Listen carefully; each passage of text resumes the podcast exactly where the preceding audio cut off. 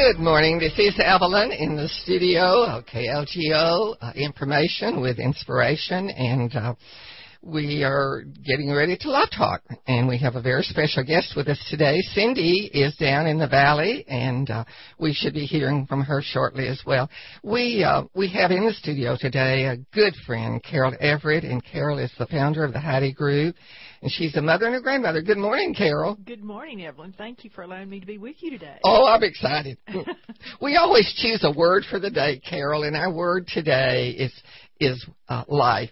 I don't know if you remember this because you're not uh, as seasoned as I am in life, but during the early TV days, uh, there was a guy named Groucho Marx that had a TV program, and uh, during the course of the program, he was a comic, and he would have this duck. I thought it was a bird, but then said no, it was a duck this duck comes down with a word in his mouth. And when someone said that word, well, that duck would come down and just go crazy. And so I kind of look at that as our paradigm as we start on Saturday morning when we have a wonderful guest like you, and then we have we choose a word for the day. We're going through a series. Uh, we started with uh, Christmas a year ago, uh, the promised one, Jesus Christ, the promised one. And then we moved into the Easter season with Jesus Christ, the present one, when he said, I've come that you might have life and have it more abundantly. And I'm going to go away, but I'm going to send you a helper. I'm going to send you a comforter, send you someone that will be power in your life for you every day. And now we've moved into Jesus Christ, the perfect one. And we know that Jesus himself was perfect. Uh, he came uh, and never sinned. He came and lived a life that is an example for us as he met hardships every day, as we meet those hardships, as we meet those challenges that are life and death. And life is not easy, but it is blessed when we come to know the reality of the love and the power of the Lord Jesus. And so we're going to be talking about Jesus Christ is the perfect one today in the area of life. And Psalm 139 tells us something very important. It says, long before breath was breathed into us. What happened, Carol? The days of our lives were ordained for us. Absolutely. And you know, the interesting thing about Psalm 139, Evelyn, is very few people look at it as verses 1 through 12 talking about the mother. Yes. But it says that God knows where she is. If she goes to the depths of hell, He knows.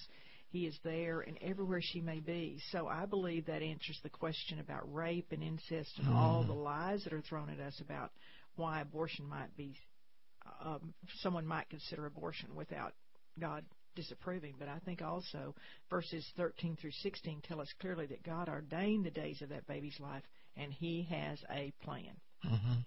Well, you know, we uh, we are going to be speaking about life and death today. And you are the founder of the Heidi Group. Tell me what the Heidi Group is. The Heidi Group is a nonprofit helping girls and women in unplanned pregnancies with the choice of life physically and eternally. Gosh, that's a big responsibility, isn't it? Well, we are praying to save 40,000 babies' lives this next year in 2012. 40,000. Yes. Well, we're going to talk a little bit today about how God's called you to do that and some of the challenges that you've had in life as you move toward that perfect plan that He has for you. But on the phone with us right now, we have our good friend Cindy Vonna. Good morning, Cindy. Good morning, Miss Evelyn. Good morning, Miss Carol. Good morning, Cindy. I send you greetings from the body of Christ, Corpus Christi. Well, thank you. We appreciate that. It's good to hear your sweet voice. Oh, I'm glad to call in. Hey, ladies, I hope you all have a wonderful program. Uh, Carol, I was catching bits and pieces on the news this uh, week about Alabama. And then, of course, some of the pressures that are coming down on Texas from the current administration with regard to Texas defunding uh, Planned Parenthood.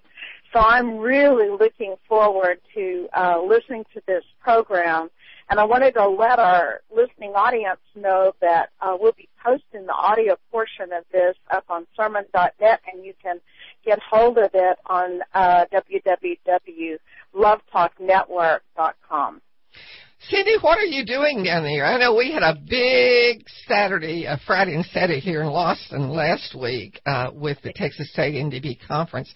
Tell me a little bit about how exciting that was and what you're doing in Corpus today. Oh my gosh, was the Lord faithful to us at the Capitol?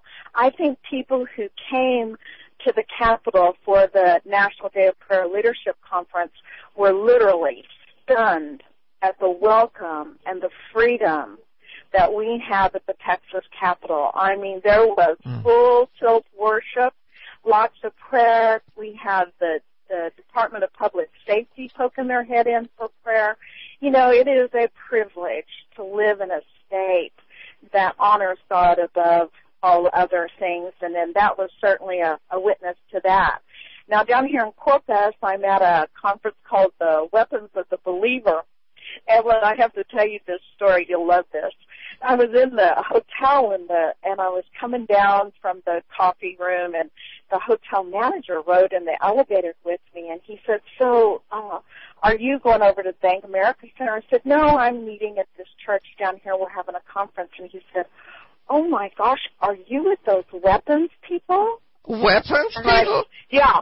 And we went to the conference called Weapons of the Believer and he said, Are you with those weapons people? And I said, well, yes. And he said, oh my gosh. He said, I wasn't sure if we wanted to book you people in because, you know, we have a lot of children in this hotel and I didn't know if you all were going to be bringing in weapons or what you were going to be doing. And so I had a long conversation with the hotel manager about the difference between, uh, the spiritual weapons of mm-hmm. the believer, prayer and praise and the opportunity to practice purity of heart, those being those spiritual weapons. So that's what we're down here, Evelyn, doing. We're down with intercessors in Corpus Christi talking about prayer. Well, thank you, Cindy. Appreciate you calling us and let us hear from you. We're going to be okay. busy when you get back to town. We are well into planning for National Day of Prayer. Oh, and yes, Nick Bucci, everybody about it. Nick Bucci, he's coming, and uh, uh, we have a really good prospect to do a ladies' luncheon this year again, and a lot of wonderful things going on. So you get a little rest while you're there, because when you come home, we're going to work. Okay, we'll get on our roller skates. Y'all right. have a great day. Thank you. You too. God bless. Bye. Bye bye. You know, Cindy is uh, is such a delight, Carol, uh, to me. And through the years, she came out of a situation that um, was very difficult for her. Uh, she worked for the state, had about 350 people that worked for her, and her life fell all to pieces. And uh, an African American Christian lady took her in her arms and held her and led her to the Lord Jesus. And before she became part of the Love Talk ministry, she was the international director for March for Jesus. And so she comes well trained and we've had probably 16 or 17 years together now with, with radio. And so we always like to know what she's doing when she's not here because I have to kind of do her job, my job, and then have somebody as wonderful as you are here to help me. Well, let's just talk about you, Carol. We, uh, uh, tell me a little bit about um, you know what life was like for you as you grew up. I think when you get a foundation for for life and know some of those precious memories or some of those hardship times, the storms of life, then it gives us a better understanding of why God chose you to place you in the love field where He's placed you. That's a good point, Evelyn. And you know, I grew up in San Saba, Texas, very small town, central Texas, and uh, I grew up with parents who came from very dysfunctional backgrounds. Of course, then we didn't know anyone had a dysfunctional background, but I think what we know now is that we parent the way we were parented. Right. And my father's father died when he was 17, and he took over responsibility for his uh, six siblings and mother, and some of them were married, and he um, he supported all of them by working, and so he was a very very hard worker and a man who did not uh, who stuffed his feelings.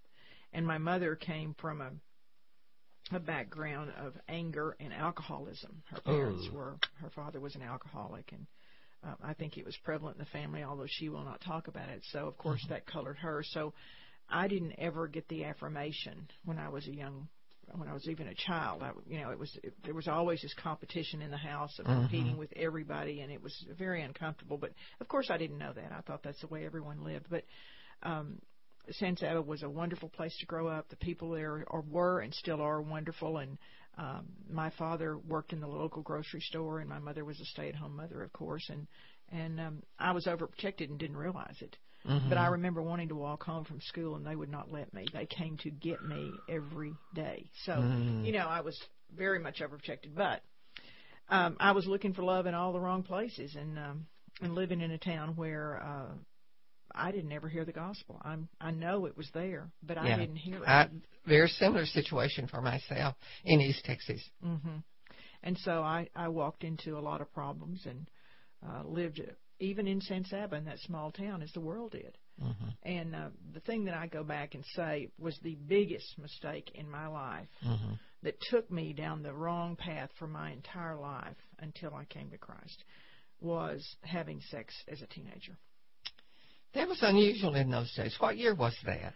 Well, oh goodness, now you're going to make me start thinking. Uh, Yeah. That had to be um In the 50s? no, it was actually um 60s, Yeah, 60s. Okay. 60, 61. Well, those were changing times, though, Carol. Yes, they You know, are. it, it just seemed like that was when this big breach began to happen between virtue and and freedom uh, in America for women and and for everybody. You know, the '60s were just open relationships.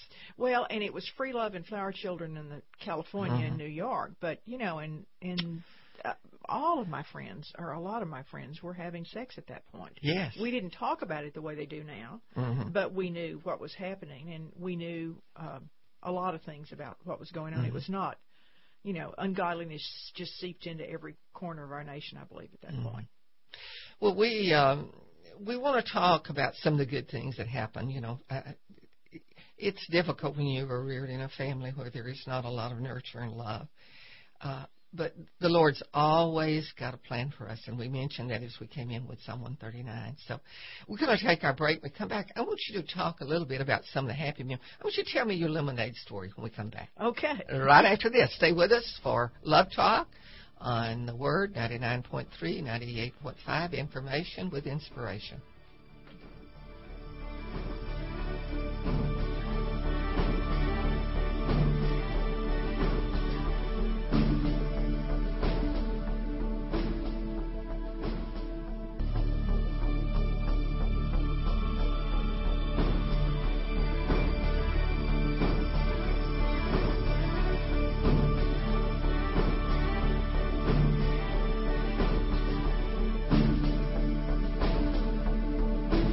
Welcome back to Love Talk. We are in the studio today talking to a good friend, Carol Everett.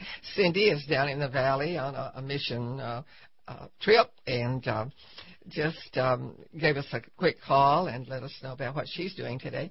Carol, we're talking about life today and how life basically was for you as a child as you grew up in a different time in which we live today. And and see, I'm older, much much older, and my time is much much different than yours.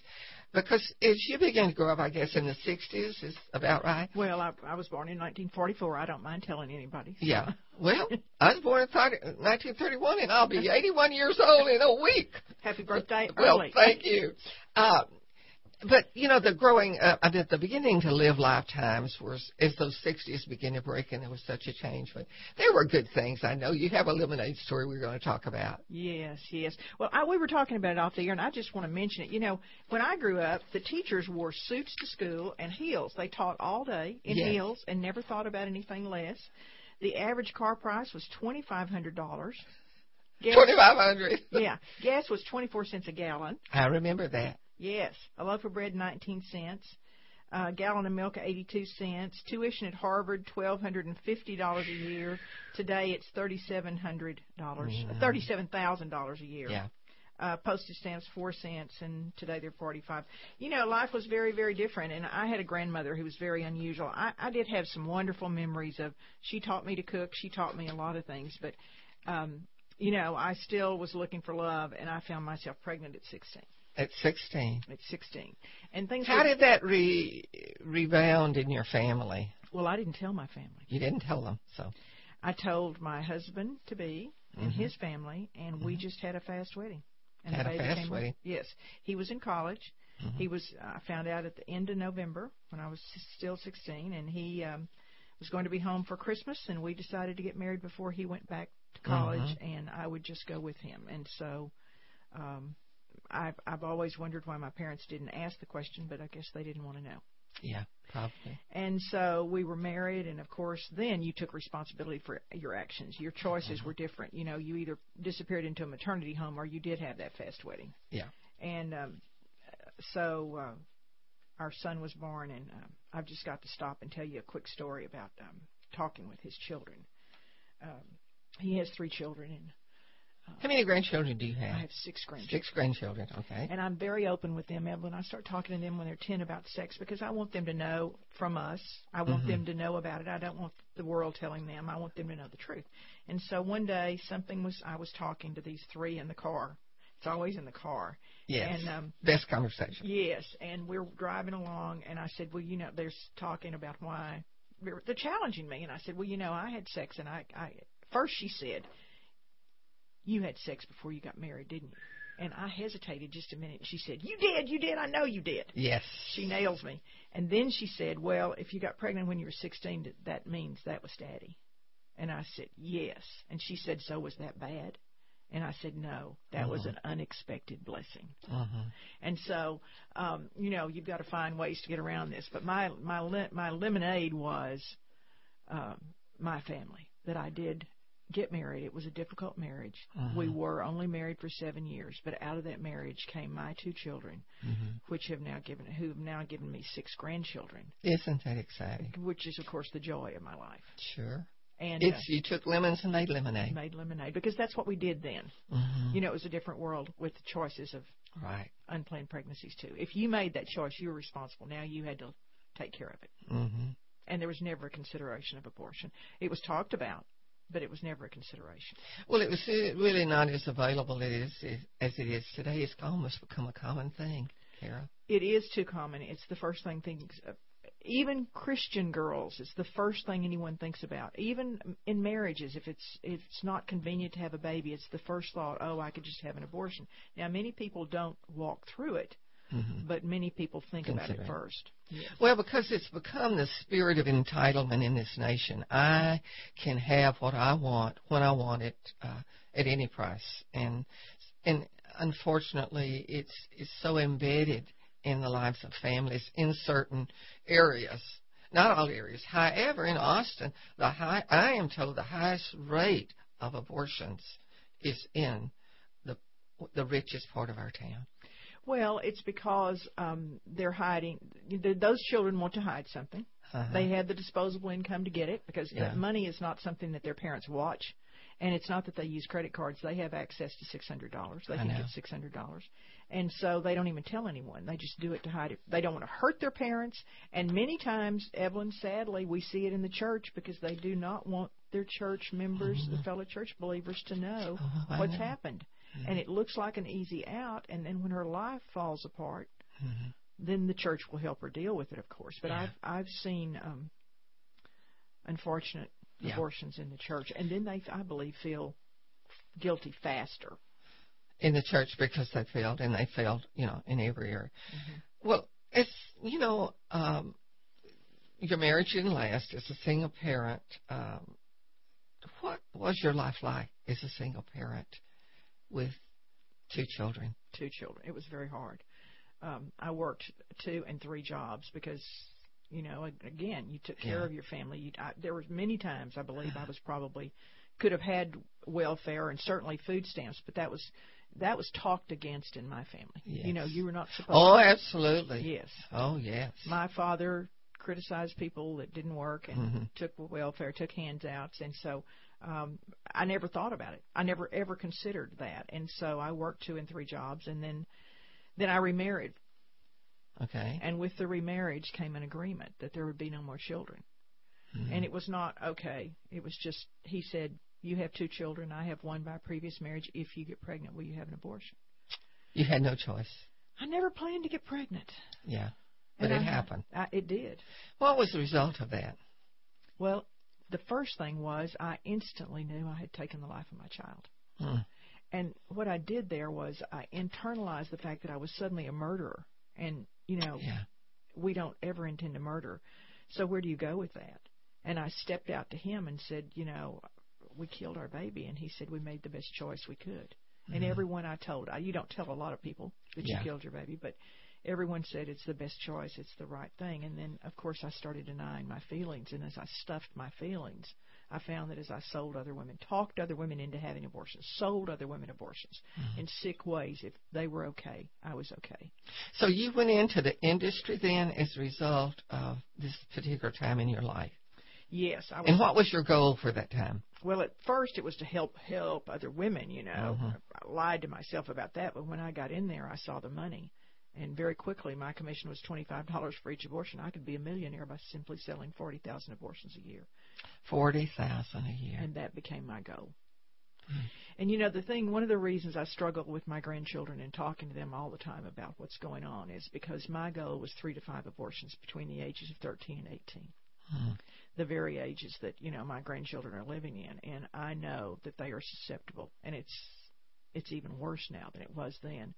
I don't know if you saw this very week that in California the government is paying for teenagers 12 and up to receive 10 condoms a month. Never Isn't that never would we send them condoms at their home free. Yeah. What kind of behavior does that encourage? What what what was your modus operandi to uh, make that goal with young people as they came into the clinic uh, to have an abortion or for birth control? They all don't come for birth uh, for abortions. Many what come for The first time you get them is for birth control. And Okay. the way you do that is you reach into the schools.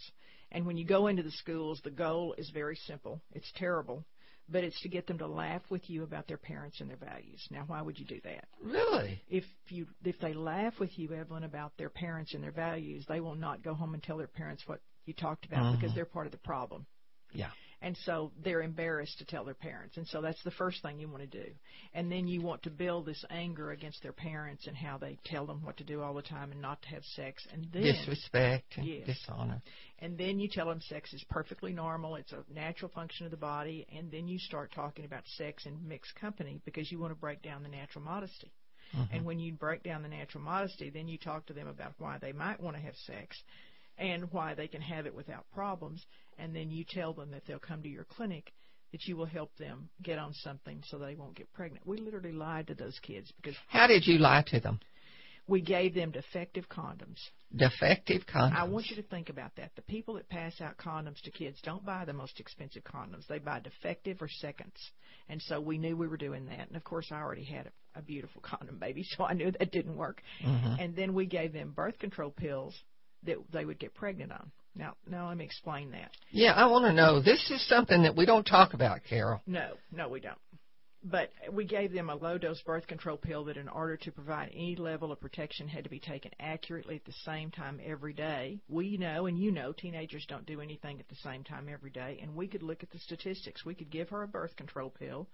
She would go home thinking she was protected. That sexual activity would go from zero or once a week to five to seven times a week. The pill would not work. Sexual activity increases. She's Mm. pregnant, and she calls us now. And now our next goal is to sell her the abortion. How do you sell the abortion? We used a script designed to overcome every single abor- uh, uh, objection, and you run her through that. And it starts with a reassure. We actually used a sheet of paper that had a, a, a separate sheet for each call. We can take care of this problem. No one needs to know what's the first day of your last normal period. She Mhm. tells you, you put it on a wheel designed to calculate the birth date of the baby. You don't say baby or birth date. You say you're eight weeks pregnant. Mhm. Now think about that. What did we do? We scared her. You think she'd say, you, we confirmed her worst fear. You'd think she'd say, stop. How can you tell me over the telephone? Mhm. But that fear is planted, that seed is planted. The next question is, is this good news or bad news? She would not be calling an abortion clinic if it were good news. It's bad news. And then you move right into, we can take care of that problem. No one needs to know. Get your money. Come on in. You know, this um, is going to be a shock to some people today who are listening to us, Carol, and I want us to extend this conversation, but it is time for us to take our break. Um, and, and as you're listening today, I hope that you might, if you have teenagers in your home, that you might get them uh, and around your breakfast table or whatever and listen uh, to what Carol has to say because it is the greatest lie of Satan, the deceit that is coming out of Planned Parenthood in this nation. And it is not only affecting our young people, but it is destroying families and it is breaking down the walls of protection over America that God has provided from the founding fathers. Yes. And those are the things that break our heart. But we don't know, uh, we don't know, Carol, how these things are sent into our life as a result of, of just lack of proper parenting or the wrong kind of parenting. And and we know what the remedy for that is, and we're going to talk about it today. Let's take our break. We'll be right back with Love Talk right after this.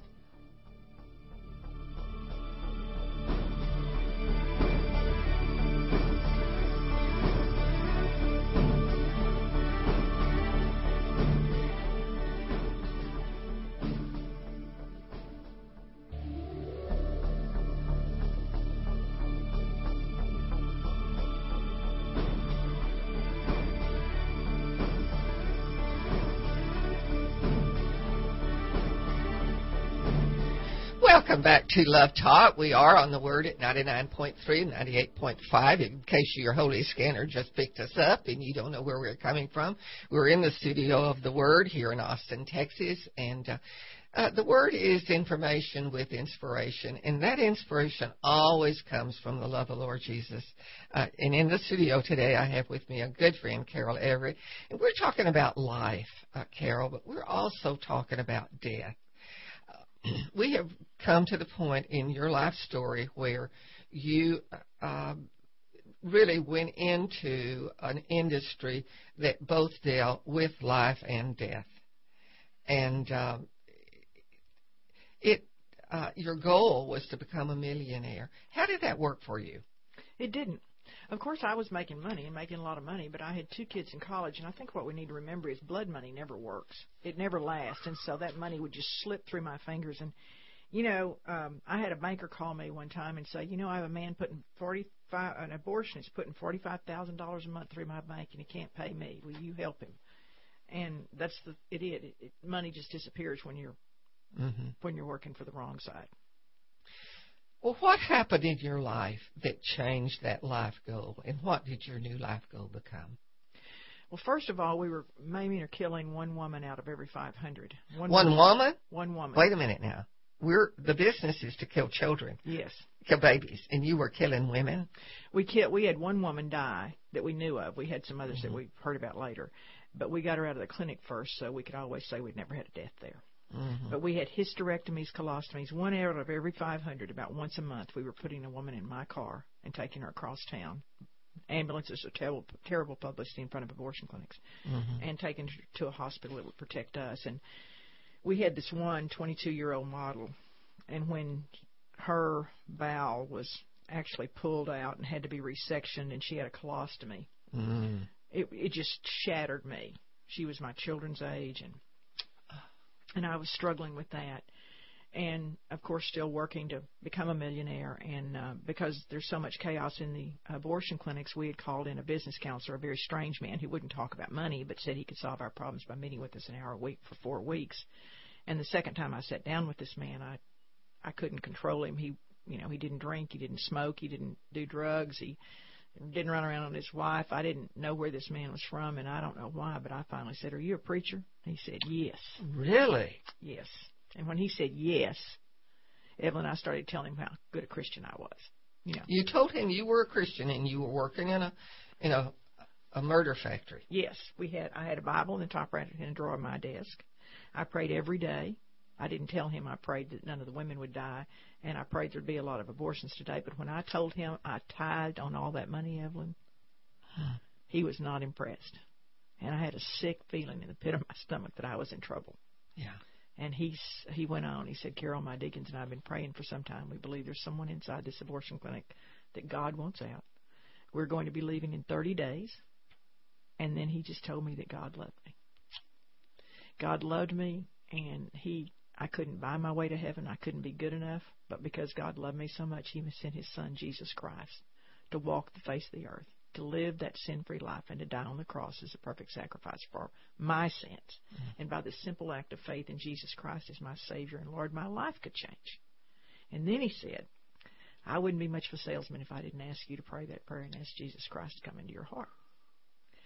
Well, Evelyn, I've been a deal maker all my life, and that deal was so simple. Mm-hmm. Pray that prayer, shut that man up. Mm-hmm. Shut him up. Yes, yeah. but he is the king of the weird prayer. And this is what he prayed. He said, I'll pray this and you pray it after me. Mm-hmm. And it was, Dear God, I am a sinner. Please forgive me of my sins. Thank you for sending your Son, Jesus Christ, to die on the cross for my sins. Reign on the throne of my heart as Lord and Savior. Make me a worker in your vineyard. Amen. Make me a worker in your vineyard. How did God begin to do that? Well, the interesting thing is, you know, we have this churchy, so now I know what that means. But then I thought it meant that literally I had to go to California or Florida to work in a vineyard. Oh, really? and I thought the man was crazy. But the vineyard has been first an 18 month extreme discipling wilderness where I was discipled every day by the man and woman who led me to Christ. And then telling my story and why do I tell my story? I tell my story so others may hear it. Because somewhere out there, I believe that many people think if that woman who was involved in the murder of one woman, at least that she knows about, uh-huh. the maiming of 19 others, the death of her own child, and 35,000 abortions, if God can give her eternal life, He can give me eternal life. And I tell the story, trusting and believing God to use it for His glory to heal people who've had abortions, I've had an abortion. It takes um, every bit of energy. I mean, every time I start thinking about that, God shows me something else. I know I'm forgiven, but there are consequences to sin. I'm living mm-hmm. without a child in my life, and um, what would that child have been? And so, you know, I want my life to stand up and say, "Okay, God, you use it for your glory, and I know I want you to take the worst of me, whatever that is, and there's plenty of worst, and talk about how you can use it for good." And so today, we work in Texas and across the nation, helping pregnancy centers raise money for their work. The Heidi Group does that. Your your number one challenge is to help pregnancy centers raise money. Well, to help them whatever and help establish pregnancy centers. Yes, like okay. last okay. week I was in Houston working with a woman who has pregnancy centers, but she's starting three medical clinics. So our goal is to help her with those medical clinics to reach out and help girls and women in unplanned pregnancy. So um, it's strategic planning many times. It's mm-hmm. a whole variety of issues, whatever that center needs. If we have the ability, we want to try to do it.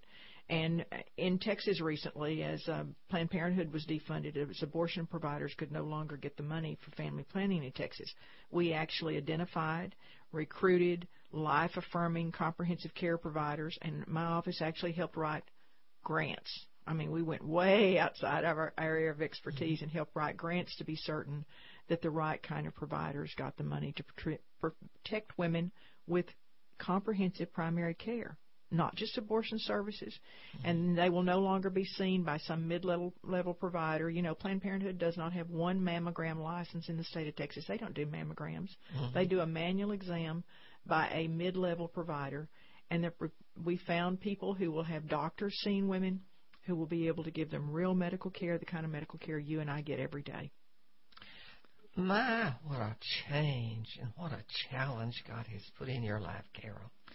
You know, Evelyn, that's thank you for saying that, but I don't I don't think about it. You know, you don't think you just think, okay, Lord, today what are we doing? And uh, obviously, I plan farther than a day, but um, it's exciting to see and this next year, we believe that with what God's done in the state of Texas, with the I want us to talk about that a little bit. But what is your goal for next year? Our goal, the Heidi Group's goal, is to save 40,000 babies, which means we will impact 40,000 women next year in the state of Texas. In 2012, it's not next year; it's this year. Yeah. And so we believe that the state of Texas, through two uh, different laws, through defunding abortion providers and affiliates, mainly Planned Parenthood in Texas, mm-hmm. and there were 90 of them, and we have 100. We have over a thousand life uh, providers of comprehensive care and 199 that are absolutely life affirming and will not refer for abortions that will really help women. And um, then we have a law, the sonogram law. Everybody thinks the sonogram is the big part of it. It's not. The big part of the sonogram law is that that doctor, for the first time, that abortionist has to sit down in the room with the woman 24 hours in advance of her abortion and give her a fully informed consent, explain to her what the sonogram showed, explain to her about the heartbeat, and give her the real risk of the abortion for the first time since 19. 73, a woman in Texas can have a fully informed consent. And what we are finding, Evelyn, is they are going in for the abortion and they are not coming back. When they know the truth, they don't kill their babies. I got a call yesterday, yesterday saying this woman went in, paid for her abortion, and didn't go back. How can she get her money back? How do you do? How do you handle those kind of cases, Carol? What do you What do you recommend? Well, in that case, I said go back in and ask and see, Mhm. and then let me know. And if not, we'll get an attorney. So Okay. we we will literally get an attorney. So it's not just a matter of heart change. You are at your hands are actually and your feet are actually involved in this battle for life against death. In every place the Lord brings it to us, we engage. And if we can't, then we find someone who can How are you funded? by individual donations, Mm-hmm. and uh, and that's always edgy. It is. I know we do that with National Day of Prayer, and Uh-huh. you know you just think it's just not going to happen this year, and then you know Here it comes. it just God is so faithful. He touches somebody's heart. Yes. Yeah. Well, it is time for us to take our next break. I want us to do that. When we come back, I want us to talk about some of the good things that are happening as a result of people knowing now what Planned Parenthood has done to this nation. Good question. Great question. Okay. Let's take our break, and we'll be right back after this. You're listening to The Word, 99.3, 98.5, information with inspiration on Love Talk with Carol Everett and Evelyn Davison.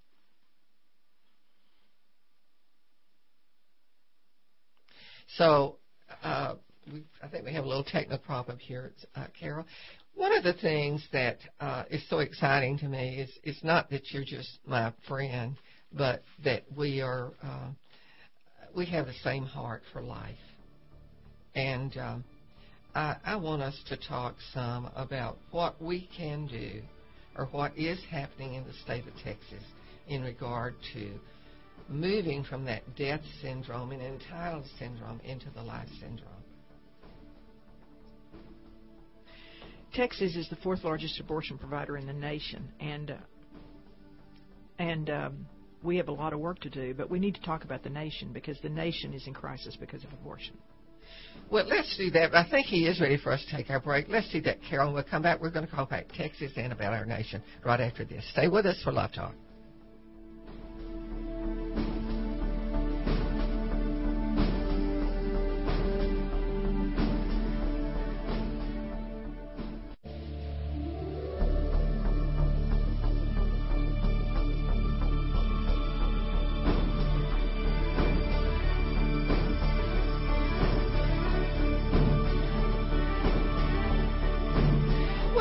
To Love Talk. We are in the studio today, and thank you, Juan, for helping us with that little digital problem we have.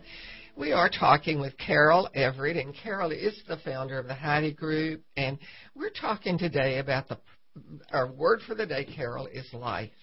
But we have looked to look at life. You have to look at death, and and basically in the life of Jesus Christ, uh, that is why we have life is that he gave up all he had. But let's let's talk about where we are in Texas. Tell me some good things that happened. Then let's move on to our nation and what we need to do in this nation to begin to get back on course for life. Well, I believe that uh, abortion started in Texas, so we need to end it. And uh, I in Texas, that. yes, it came out of um, Yes. Sarah Weddington. Yes. was literally in the state legislature legislature plotting. Ann Richards was her assistant at the time, and they plotted Roe v. Wade right here in Austin, yes. and came out of Dallas, Texas, filed in Dallas. And so I believe we need to end it here. And I believe with what we have this year, if we work very hard and save those forty thousand babies, that cuts abortion in half in Texas, Okay. and that's a strong message of life. And the f- longer we do that, the fewer abortions there will be. And of course, our goal is to end abortion. And of course, we may not overturn Roe, although this Alabama- Alabama decision Right. may challenge Roe, and I suspect it's going to. So we need to be ready for that. So we have a lot of work to do to affirm life, and we need to start affirming life at our home level, and at our church level and in the school level. We need to know what our children are being taught, what our grandchildren are being taught. We need to go into the schools. We need to go into the libraries of our city, our county, and we need to look at the sex education materials. We need to be certain that the materials that the abortion industry uses called It's So Amazing, It's Perfectly Normal, It's Not the Stork by Robbie Campbell are taken out of our public libraries and our school libraries. Get that sex education out of there. Sex education is for the home and the church, not for the school and we'd like to see them get back to the old reading, writing, arithmetic that I learned when I was in school, and you learned sure. in school. But I think we also have to stand up in our churches and talk about what's going on because the church is, of course, the answer. It's not politics. It's mm-hmm. the church. Now, we have to get involved with politics because God called us to. It's very clear that the government is on His shoulders and we are His people, so we need to stand up. So, it's time for this nation to reverse. I think with what we've seen with all the ungodliness that's going on across this country, it's finally so prevalent, so evident, so open, just like sending condoms to children 12 and over in the mail. I think people are starting to understand and standing up. So we've got to pray. We've got to register to vote. We've got to register other people. We've got to multiply. It's God's people that carry this country, mm-hmm. not the Democratic Party, not the Republican Party, nor the Libertarian Party. No, or the Libertarian or Tea Party. In none of that. It's mm-hmm. the the believers. God's people that would come together, yes. knowing how valuable life is. Yes, and, and how, how, in jeopardy it is today. Not only just for babies, but for families. Uh, Carol, this uh, uh, DOMA thing is so scary in this nation to think that they can just break down all of the virtue of marriage and and the value of homes. It's troubling, but it's it's it's growing. Is that not right? It's very true, and I'll tell you what it is. I believe the activists on the other side, that are the the homosexual activists, is what yes. they are. Let's just call it, are very involved and and stay involved. And our problem is we tend to sit on our grace, uh-huh. and we are uh, pro-life, and we're raising families, and we get involved, and we don't go out and fight. So this very small percentage of people looks like this huge movement because we don't stand up and fight it, mm-hmm. and we don't even pray against it, Evelyn. But we've got right. to protect marriage. We've got to protect life. We've got to protect against all this ungodliness that's coming at us. And uh, you know, the thing that bothers me about my grandchildren is this: they see all of this. They know there were homosexuals in their schools mm-hmm. already, and that's yeah that would never have happened in your day and my day. Right. And so we really need to pray against it, and we need to be actively involved. That is a perverted lifestyle, and we need to find pause. The other thing about us, Evelyn, is this: we're not good with sound bites. We let the other side run over us when we have the truth, mm-hmm. and God has the truth, and we're not speaking that truth. I know the media is biased, but you know if we say it long enough, they'll listen. Well, I agree with you, and I was just so impressed with uh, the the nighttime TV thing you had with Henry uh, with uh, um, the Huckabee, governor. Yes. Huckabee. I, I oh, said Henry. I couldn't get it out. with uh, Mike Huckabee. Uh, these are the things that are important for us. That's why we're here with Love Talk. Yes. Is we open up the dialogue about things that people, other people, don't have an opportunity to hear. Uh, but there are good things happening in America, and we are excited about that because uh, people are waking up. I think uh, Carol. They're coming to a point that they understand that we have got to stop hiding out in our prayer closets mm-hmm. and just thumping on our Bible. You know, mm-hmm. just saying, God, it's your job. You do this. Yes. When He has called us to be messengers of hope and mm-hmm. ambassadors for Him mm-hmm. in the area of life. Uh, as we think about that, Carol, you know, we think about the life of babies, but there are there are people listening to us today that do not know what the abundant life is for Jesus Christ. What it really means to have the power in your life to do what God's done in your life during this time. So let's talk about that a little bit. As far as America is concerned, we've moved away from that so much.